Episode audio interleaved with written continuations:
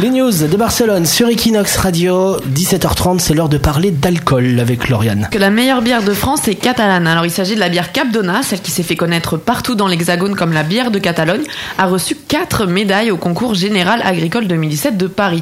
Alors deux médailles de bronze, une médaille d'argent et une médaille d'or pour la bière noire avec vin sucré de Maury. Donc beau palmarès hein, pour cette boisson de Catalogne qui a vu le jour en 98 et qui a été la première entreprise nord-catalane à étiqueter ses produits en catalan.